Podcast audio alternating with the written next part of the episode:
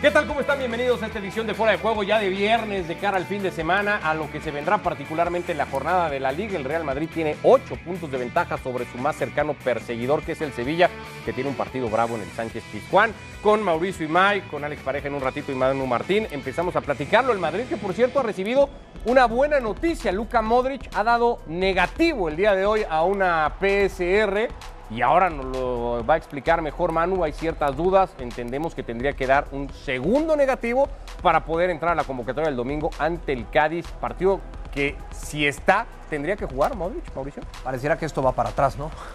Sí, eso bueno, es lo eso preocupante y lo triste. claro. Eh, a ver, claro, claro que sí. Si lo diera, por supuesto. Porque se habla tanto de las rotaciones Pero de ¿por Ancelotti. qué ¿No no? es este un partido como para rotar, por ejemplo? Hijo, es que yo creo que hay futbolistas que, que- no deben de entrar tanto en las rotaciones, ese famoso término y, ese famoso sistema o estilo de trabajo ahora tan común, ¿no? O, en el fútbol a nivel mundial, que para nosotros era una novedad hace unos cuantos años, me refiero para nosotros en México, cuando estaba como técnico de la selección Juan Carlos Osorio, para mí hay ciertos jugadores que deben de ser prácticamente intocables y que no deben de entrar siempre en una rotación. Lo dicho, Manu Martín y Alex Pareja también con nosotros en esta edición de Fuera de Juego, Manu. Lo primero sería eso, aclarar, porque todavía había algunas dudas al respecto, cómo es exactamente el protocolo de la liga para que Luka Modric pudiera ser tomado en cuenta por Carlo Ancelotti para el domingo. ¿Necesita un- una segunda PCR negativa el croata? ¿Qué tal? ¿Cómo estáis? Necesita una segunda PCR negativa, pero, pero el protocolo de la liga le dejaría jugar. Ahora hay que saber si el protocolo o la norma de la Comunidad de Madrid, donde se juega el partido, le permite. Vamos a explicarlo rápidamente. Cuando alguien da positivo, en Madrid tiene que estar 10 días de cuarentena, independientemente de los PCRs que haya tenido y cómo haya sido. El problema está en que hay un vacío legal en qué pasa con la gente que ya se ha vacunado, que tiene la pauta completa de vacunación. Y hoy eh, eh, dirigentes o, políticos de la Comunidad de Madrid eran contradictorios cuando se les preguntaba. Mientras uno decía que tenía que aguardar 10 días, otro decía que con la pauta completa de vacunación el, el domingo podría estar disponible. Total, que el Real Madrid está intentando averiguar directamente con las normas de la comunidad si se puede o no y mañana, en función del entrenamiento, en función de lo que decida el propio Modric con eh, Ancelotti, jugará o no. Pero caso curioso, el miércoles el Real Madrid tiene que jugar en San Mamés frente al Atlético, un partido adelantado por la Supercopa. No podría jugar en San Mamés porque el gobierno vasco, otra región distinta de España que no es Madrid, no autoriza jugar, estés vacunado o no estés vacunado. Con lo cual es un lío más burocrático y político, en el sentido político de normas de las regiones, que un eh, asunto deportivo que pueda dilucidar la Liga, Ancelotti o el propio Modric. Y solo un apunte más. En los tiempos eh, que hablabais antes de las rotaciones no había tantos partidos como ahora. Ahora Sí. no se paran de jugar partidos y quizá a Ancelotti le pueda salir bien una jugada que ya le salía bien en su primera etapa con, con el Real Madrid, donde tampoco rotaba, salvo que hubiera lesionados. Y recuerdo que fue la forma en la que Isco se hizo grande cuando Bale se lesionó. Bueno, pues ahora eh, de manera forzada parece que Ancelotti sí, esta vez sí, va a tener que hacer rotaciones. A eso iba a ir yo, Alex, porque al final como que se le junta todo, ¿no? A Carlo Ancelotti, los contagios, eh, el rival que se presta un poco para pensar que los Camavinga, los Valverde, los Isco pueden tener minutos, el colchón de puntos, el que tus dos más inmediatos perseguidores choquen entre ellos en el Sánchez Pizjuán, es una jornada como que para que Ancelotti rote sí o sí casi, ¿no? ¿Qué tal amigos? ¿Cómo estáis? Sí, sí, independientemente de los casos de, positivos, que ojalá que estén todos bien y que puedan estar pronto disponibles, pero este era un partido para rotar. El otro día lo pensaba, después del partido contra el Atlético de Madrid, eh, el Madrid ya ha entrado en esa ventaja del mira mamá, y ahora os lo explico, ¿no? Esto es como cuando eres pequeño y, y te quitan las ruedas de, de atrás de la bicicleta, las ruedas pequeñitas, y empiezas a agarrar confianza y empiezas a sentirte seguro. Pues el Real Madrid con este colchón de ventaja ahora puede decir, mira mamá, sin una mano, mira mamá, sin una pierna, lo típico que vas haciendo virguerías, porque no tienes miedo a pegarte un, un sopapo, no, no tienes miedo a caerte porque sabes que, que tienes un colchón detrás. Pues eso es el, El Real chiste Madrid. Acababa en mira mamá sin dientes. Acuérdate. Mira mamá sin dientes. Eh, bueno, pero, pero, pero te tienes que pegar unos cuantos porrazos, Manu, para, para llegar a ese, a ese sentido. Yo creo que el Madrid, una rascadita en la rodilla, se la puede pegar tranquilamente. Eh, se junta todo eso, se junta la incertidumbre de Modric, se junta la edad, se junta el hecho de que el croata está de dulce, porque está en un nivel espectacular, pero el Modric de este nivel no lo quieres tener ahora. El Modric de este nivel lo tienes que tener en marzo. Y eso es muy complicado. Yo creo que es el partido ideal para las rotaciones, por, por lo que decía Maru también. No pasa nada si, si, Modric no puede jugar dos partidos consecutivos, porque después la carga va a ser, va a ser inmediata y además también para Ancelotti le va muy bien para empezar a refrescar. Eh, va a tener que inventar algo en la banda derecha, porque no están ni Rodrigo ni Asensio, y por ahí se podía colar Hazard en el 11 inicial incluso pero también tiene eso, tiene a Valverde y a Camavinga, que yo creo que son dos elementos muy, pero que muy importantes para el Real Madrid y que necesitan minutos también para entrar en, este ritmo competitivo. Yo creo que se junta todo para que el Madrid, además el Cádiz, que es un rival eh, que esta temporada sí que está haciendo honor a su, a su presupuesto eh, y, a su humildad, pero yo creo que se junta todo para que el Madrid rote. Ahora se ha hablado y no ni Carvajal ni Benzema, que también hay que comentarlo. Sí, y, Carvajal igualmente, ¿no? Dos dudas más que podría sumar el Real Madrid, pero es que las dudas las podríamos seguir enlistando, Mauricio, y es una realidad que casi, casi el partido está puesto para que juegue con quien lo juegue el Real Madrid, sume su onceava victoria consecutiva. Así tendría que ser en principio. Sí, por lo menos en el papel está muy pintado, ¿no? O está muy marcado para eso, cuando te das cuenta lo que vive uno y otro equipo, y no solo eso, sino eh, además lo que tiene uno y otro equipo, bueno, pues pareciera que que, no debería tener mayor problema este fin de semana el conjunto del Real Madrid para seguir sumando puntos, para seguir eh, ganando partidos y para tener seguramente en liga, en liga, porque entiendo que el, el, segundo semestre del año futbolístico o el primer semestre de lo que será el 2022 se le va a acumular esa fase de Liga de Campeones, pero en liga me parece pues lo tendrá todo encaminado.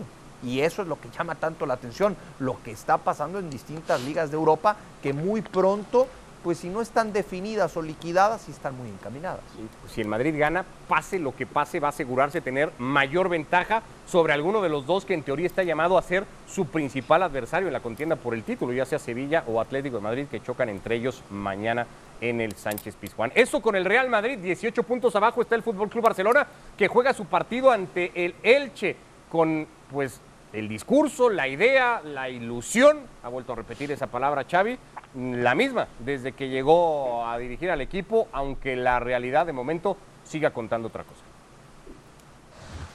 Sí, la pena és que, no, que m'ha tocat venir doncs, a, a meitat de temporada. No? Llavors eh, l'equip ja està fet, la planificació eh, ja estava feta, la plantilla és la que és, la que és però pel que estic veient porto un mes, una mica més d'un mes aquí i crec que, que hem de canviar algunes coses, evidentment. Eh, no només jugadors, sinó dinàmiques, model de joc, eh, aquest joc de posició que, que nosaltres volem i que volem treballar doncs no estava treballat, finales. això és una pena doncs, que no tinguem temps per preparar, no, no, hi, ha, no hi ha una pretemporada i ja et dic, ja, sembla que li he dit a un, a un company teu que necessitem eh, reforçar l'equip, és, una, és una evidència, sobretot a, a davant, està feliç aquí, al final és un tema de, de posar-se d'acord entre el, entre el seu representant i el, i el club. Està jugant bé, potser li ha faltat marcar aquest golet per marcar la diferència, però l'altre dia fa la jugada del segon gol, et genera ocasions de gol, ens està portant moltes coses, és eh, un jugador capaç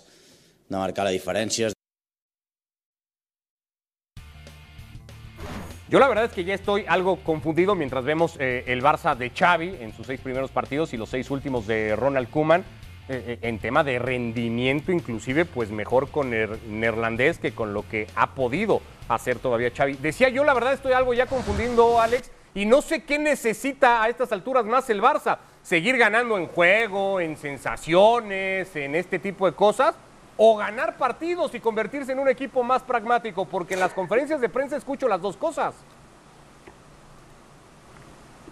Sí, es que ese es, ese es el drama del, Barça, ¿no? El, dilema del Barça, que el, proyecto de Xavi y la idea que tiene Xavi en la cabeza, la idea que tiene también Joan Laporta, eh, requiere mucho trabajo, requiere tiempo, sobre todo requiere lo que decía Xavi también en ese corte que hemos, que hemos visto, ¿no? La pretemporada necesita tiempo para enseñar a los jugadores y para que los futbolistas también absorban sus conceptos, necesita también modelar la plantilla a su gusto Eso por un lado, pero por el otro tienes la situación alarmante del Barcelona ahora, que necesita de eh, ganar urgentemente. Entonces es muy difícil de conjugar, pero a mí me, eh, me transmite mucha calma, Xavi, mucho convencimiento, porque eh, el banquillo del Barcelona ya hemos visto como otros técnicos que tenían el mismo verbo, la misma idea romántica del fútbol, a los tres partidos ya estaban siendo mucho más pragmáticos. Yo a Xavi hay que reconocerle, estoy pensando por ejemplo en Valverde y el Setién, ¿eh? sin, ir más lejos, que te vendían una cosa y al final eh, sobre el terreno de juego era otra. Eh, lo, de, lo de Xavi me gusta que tenga las ideas claras, pero el drama del Barça es ese, que por un lado tiene ese proyecto de volver al juego de posición,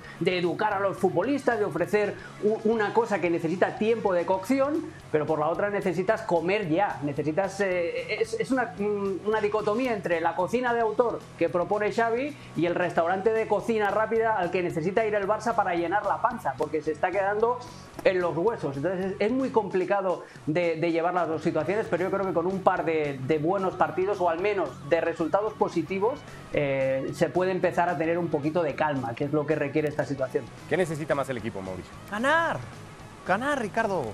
Esto se Como trata, sea. Esto se trata de ganar. Es que de repente es muy. Pero es que es el Barça que tiene que jugar bien. Es muy romántico, es muy profundo. Es ¿no? que es el Eh, Barça. No, no, no, no. A ver, el- eh, eh, por eso, es el Barça. Y el Barça, como otros equipos, tiene la exigencia y la obligación de ganar. Después, con el tiempo, tendrá entonces Xavi que ir eh, mejorando las formas. Pero así de inmediato tienes que ganar. Dejemos de, de dar vueltas. Tiene que ganar el Barcelona.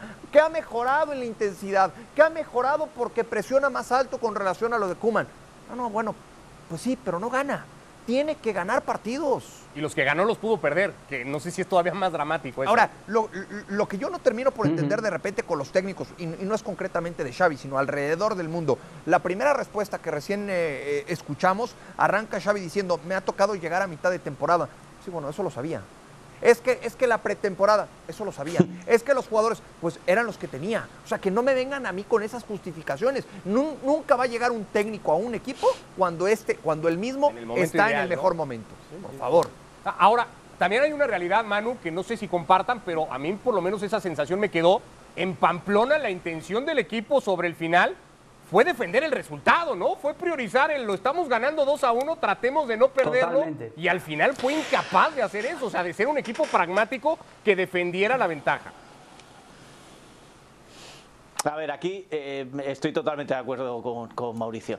Eh, se junta una contradicción enorme y, y yo no me canso de decir dos aspectos. Uno de muy pasado y otro de reciente pasado. El muy pasado es esto es lo que hay. Y es que venga quien venga, esto es lo que hay. Y hasta que tú no refuerces, cambies o, modifiques esta plantilla, vas a tener que trabajar con esto. Y, el, y lo del pasado más reciente es, ¿no nos acordamos ya de aquel día que sale Xavi al centro del, del Camp Nou con la porta, se ponen a cantar y despiertan ilusión y esto va a ser lo más grande y desde mañana esto va a cambiar? Y un mes después, no, hemos tocado fondo y desde hoy, el día de la derrota del Bayern, se abre un nuevo ciclo, un nuevo ciclo y vuelves a, a pasarlo mal y vuelves a perder. Es decir, eh, yo creo que el culé ya está harto de este humo que no para de venderse desde la sala de prensa y desde la presidencia. Los mensajitos matinales, estos maitines que hace eh, Joan Laporta, tipo presidente, eh, eh, iba a decir latinoamericano, vosotros tenéis uno, en, en- en Venezuela y otro y demás, ya están bien, hombre, ya está bien. Si lo que hace falta es ganar, sume tres puntos,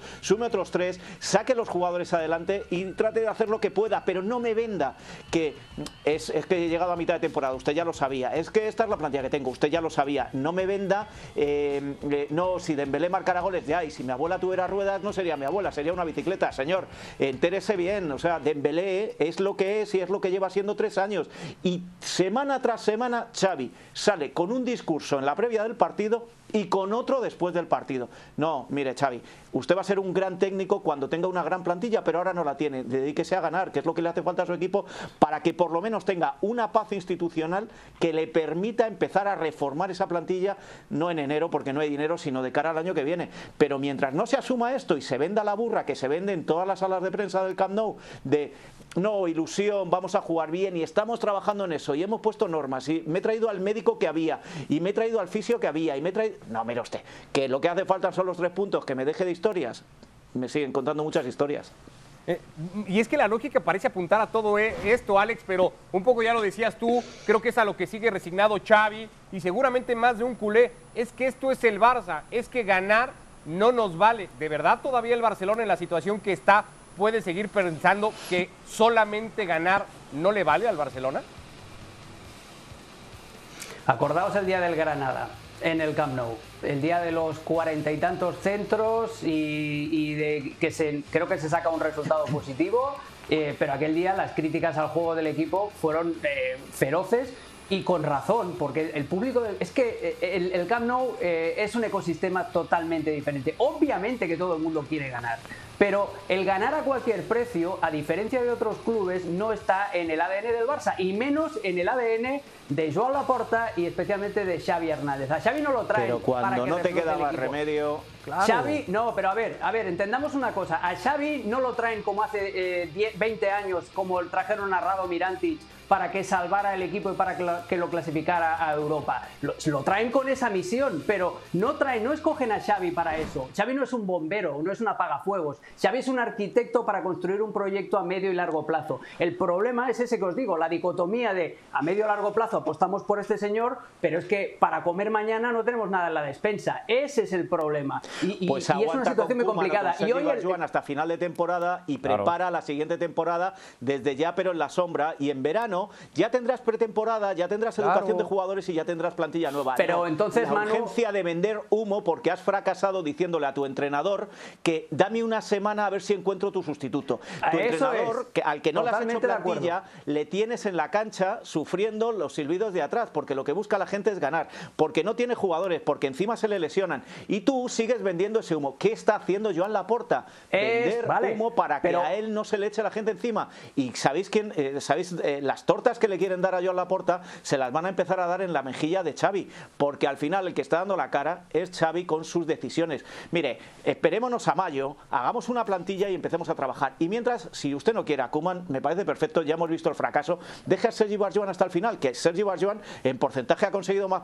más puntos que Kuman y que Xavi. Sí, Manu, te entiendo perfectamente, pero lo de pero el, tema son dos cosas diferentes y tienes toda la razón del mundo, si lo hemos dicho aquí mil veces. Joan Laporta eh, cometió un error gravísimo no prescindiendo de Ronald Koeman en verano. Ese es el error principal y ese es el aparte de, cómo está configurada la plantilla y de la herencia desastrosa de, de Bartumeu. Pero en cuanto a decisiones se, se refiere, eh, Joan Laporta, el principal error fue ese, fue mantener, casarse con Kuman más allá del 30 de junio del año pasado. Pero lo de Xavi, y volviendo no a ese discurso... y, porque, por un tema personal, porque Xavi había ido con Víctor Fon, etcétera, Si eso ya lo sabemos todos. Pero eh, lo de ahora de Xavi, lo de ahora de Xavi. Xavi, ¿qué dice hoy en la rueda de prensa?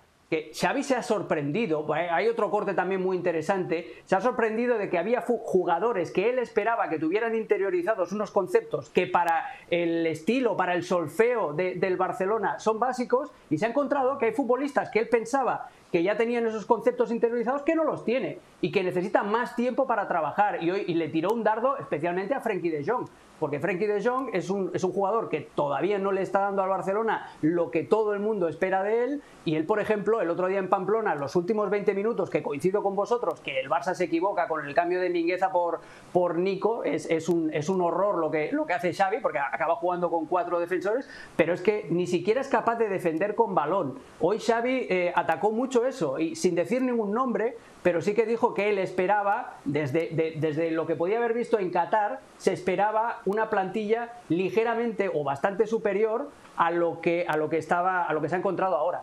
Que se ha encontrado que él tiene que hacer todavía mucho más trabajo de la montaña que ya preveía cuando estaba en Qatar. Vamos, que la culpa es de los futbolistas. No, la, culpa es de la plantilla que está desconfigurada, la culpa es del presidente anterior que eh, hizo bueno, una serie de, barbaridades económicas y financieras y la culpa es de este presidente que como dices tú Manu, como dices tú Manu, está vendiendo humo de mala manera y que, y que es incapaz de tomar una decisión con personalidad. Eso es el problema. eso ya lo sabíamos. Pero ¿cuándo vamos a responsabilizar entonces a Xavi? Eh, eh, esto es, que yo no entiendo por qué de repente es que yo no entiendo por qué de repente el fútbol eh, lo ponemos al lado de lo que es la vida, ¿no? En una empresa cuando están mal las cosas corren a un ejecutivo y traen a otro. ¿Para qué? Para entregar resultados, para cambiar la situación, para cambiar el mal momento. Lo mismo pasa en el fútbol. ¿Por qué es intocable ahora el técnico? ¿Por qué Xavi? porque está identificado con la Es institución, a porque Joan siente Laporta, los lo que colores. estás diciendo. Claro, o sea, a- se tienen que tomar decisiones y, y al señor lo llevaron para entregar mejores resultados. Hoy no los está entregando. Así es En sencillo. seis partidos también. Pero seamos- Mau, entonces, ¿qué sugieres que haga Xavi? ¿Qué sugieres que haga Xavi entonces, Mau? Que gane, que, que, que plantee los partidos para ganar. Lo que prometió, lo que prometió, Acabó. Que lo que el prometió cantando en el centro del Camp Nou. Pero darle tiempo, que lo que propone Xavi, a, a- a Cruyff le costó un año y medio. Cruyff no lo echan del Barça eh, en la primera temporada porque le gana la Copa del Rey al, al Madrid. eh, eh, el en Barcelona Mestalla. no está Si para darle porque no se tiempo y él a lo sabía. Roma no se construyó en un día. Roma no se Porque ese construyó en un tiempo día. no se le ha dado a Kuman, que también Claro. ganó una Copa del Rey en su primer año. Claro. Porque, porque Kuman no tenía la misma. Porque Kuman te sale a jugar con cinco defensores y con todo el equipo atrás. Kuman no tenía la idea de juego que, que quiere el aficionado del Barça. Es así de fácil. Ah, bueno, muéranse Bueno, entonces pues con su nada, idea de en juego. segunda división, jugando Bueno. bien, te va a ir así. Pero Kuman estuvo. Bueno, no segunda división, pero es que vosotros pensáis que el Pero Barça solo está ganar. Koeman fue por candidato a ganar la liga. Alex. En el Barça hay una serie de valores. Koeman fue candidato a ganar la liga. Xavi está a ¿Cómo? 18 puntos. ¿No? Kuman. Fue candidato a ganar la liga y en los últimos partidos se cayó descaradamente. bien, y en, a pero principio de esta temporada ahí. ya visteis cómo fue. Y- Darle tiempo a Xavi. Y, y a, darle tiempo para trabajar. a por principio favor. de año, el Es Barça de Kuman presumía una racha de imbatibilidad que no tenía ningún otro equipo en Europa. En Europa, ¿eh? El Barça de ¿Y, Koeman. ¿Y cómo jugaba el Barça de Kuman? Jugaba algo y, y no os olvidéis de una cosa, el Barça de Kuman el año pasado tenía a Leo Messi. Que Leo Messi era un gran maquillaje para cualquier tipo de carencias. Sí, pero, pero Xavi ya sabía que no iba a tener a Messi. O sea, nadie, nadie engañó a Xavi. Xavi sabía qué plantel y a qué tipo de jugadores Nadie. iba a dirigir. O alguien, o alguien le mintió, o alguien Y lo en el engañó. calendario de Xavi ponía mes de noviembre. Ponía mes de noviembre cuando llega, Alex. Es que eh, estoy con Mauricio. Es que eh, estamos defendiendo lo que no defendíamos con Kuman. Se está defendiendo a Xavi en aspectos que nunca se defendieron a Kuman. Y, luego te vuelvo a repetir, eh, me parece muy bien lo de los culés. Eh, yo soy del Sporting y me encanta que el Sporting juegue bien. Pero mire usted, lo primero es ascender. Y luego ya empezaremos a jugar bien. Claro. Y si ahora estás con el problema que tienes el Barcelona, 18 puntos de la cabeza, lo primero es ganar. Y luego, y luego ya empezamos a jugar bien. Y luego hacemos una plantilla para que gane durante cinco años la Champions, si tú quieres. Pero, a, ver, eh, eh, yo creo que yo también conozco el entorno culé, ¿eh? y, y yo hablo con barcelonistas todos los días, ¿eh? y están desesperados, lo que quieren es ganar. Olvídate ya del juego, que estáis vendiendo un humo y una burra, que en el fútbol el juego no vale que lo que vale es ganar y si además el juego es bueno, eres el mejor, como hizo en su momento Guardiola. Pero ya está. Pero no me, no, a ver, eh, no me trates de engañar o no te hagas trampas al solitario diciendo, bueno, perdemos, pero no veas cómo hemos jugado. Claro, jugamos como nunca, perdimos como siempre. No, pero, pero Xavi no ha dicho en ningún momento estamos jugando de manera maravillosa y, y, y Sí, qué- lástima que Sí, perdemos. Alex, Xavi es el primero en sí, reconocer que el equipo dicho. tiene mil Perdió, también. contra sí, el Betis, lo ha dicho, lo ha dicho perdió contra el. Betis en casa, un rival directo según Jordi Alba Palabras y el mensaje fue hoy la gente se tiene que ir orgullosa por el juego que hemos dado en casa. Eso dijo Xavi en la sala de prensa después de perder 1-0 en casa contra el Betis. Hoy la gente se tiene que ir orgullosa por cómo ha ¿Y jugado qué el queréis equipo. que, que- Por cómo ha intentado jugar, Bueno. más que cómo ha jugado. ¿Y, y qué queréis que diga Xavi? Que, se- que- que diga, esto no vale para nada, esto es un desastre, esto no sé qué. El entrenador también tiene que saber No, que tiene pero- que convivir con estos futbolistas Pero no puedes final de decir que Pero, la temporada. pero hay un término medio a la hora de analizar el juego, de Alex. O sea, tú me puedes decir, mire, estamos arrancando, he visto cosas positivas en el equipo que tenemos que mejorar. Xavi ha llegado a decir, hemos rozado la excelencia. Pero bueno, No, ¿dónde dijo, está? hemos rozado, eso en el partido contra el Español, eh, hemos rozado la excelencia, dijo en 20 minutos, que el, el Barça de Xavi, el día del Español, tuvo 20 minutos buenos. Y dijo, durante esos 20 minutos hemos rozado la excelencia, luego el equipo se ha caído, etcétera, etcétera. Eso es lo que dijo. Bueno, pues nada. En fin, yo Ah, parezco yo- Perry Mason yo aquí defendiendo a Xavi, ¿eh? Y- y- pero la verdad que, no sé, Está bien. Yo creo que eh, ha hablado mucho y, y de momento de resultados poco. Por cierto, nada más para darle un toque, un partido importantísimo. El resultado será fundamental mañana en el Sánchez Pizjuán entre el Sevilla y el Atlético. Uno está a 8, el otro está a 13 puntos de ese primer puesto. Mauricio, es un partido que el que lo pierda a lo mejor se olvida de, de- de seguir la estela del Madrid.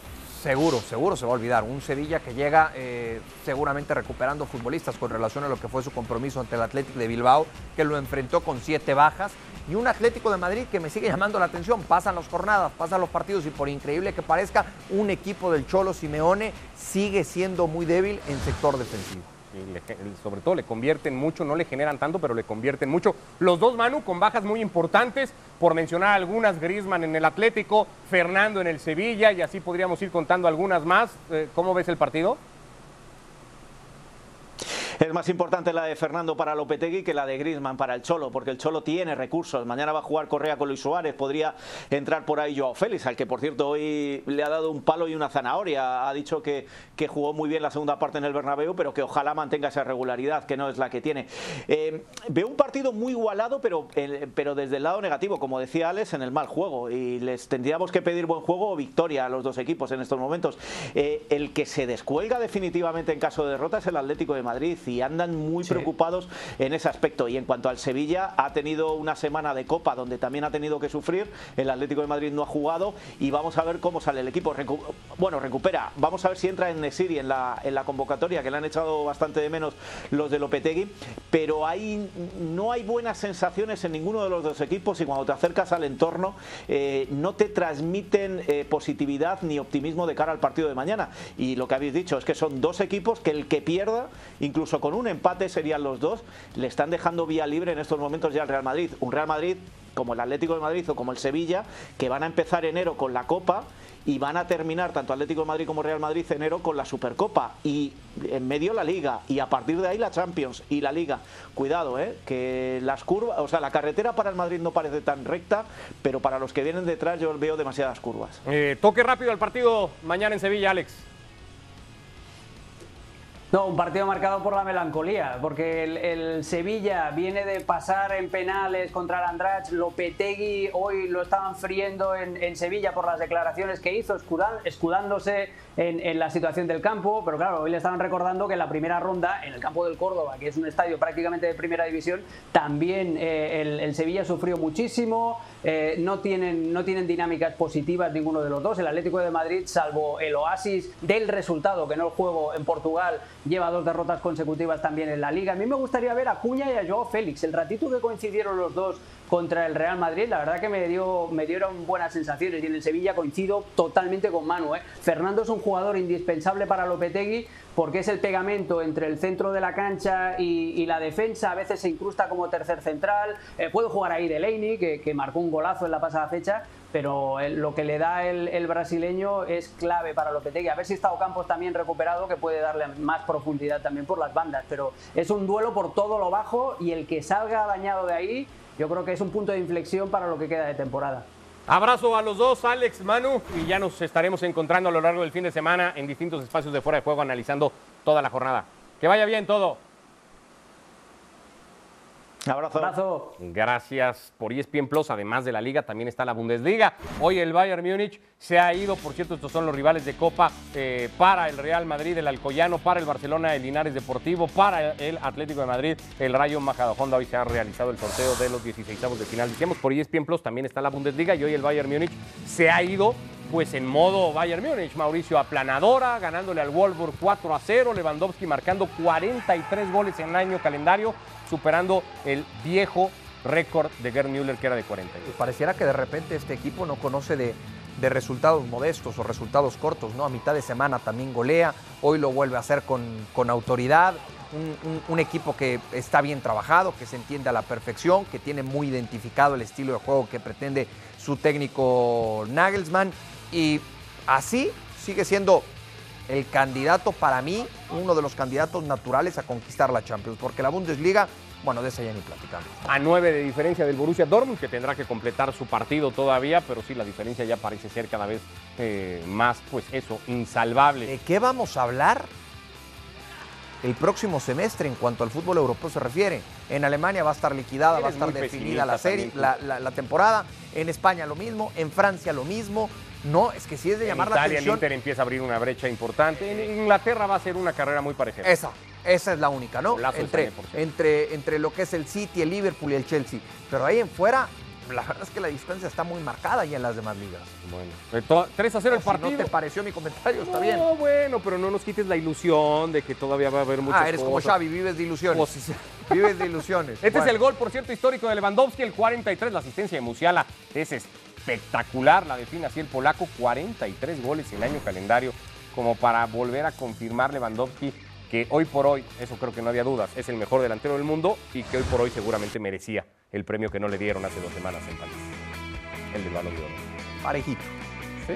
Parejito.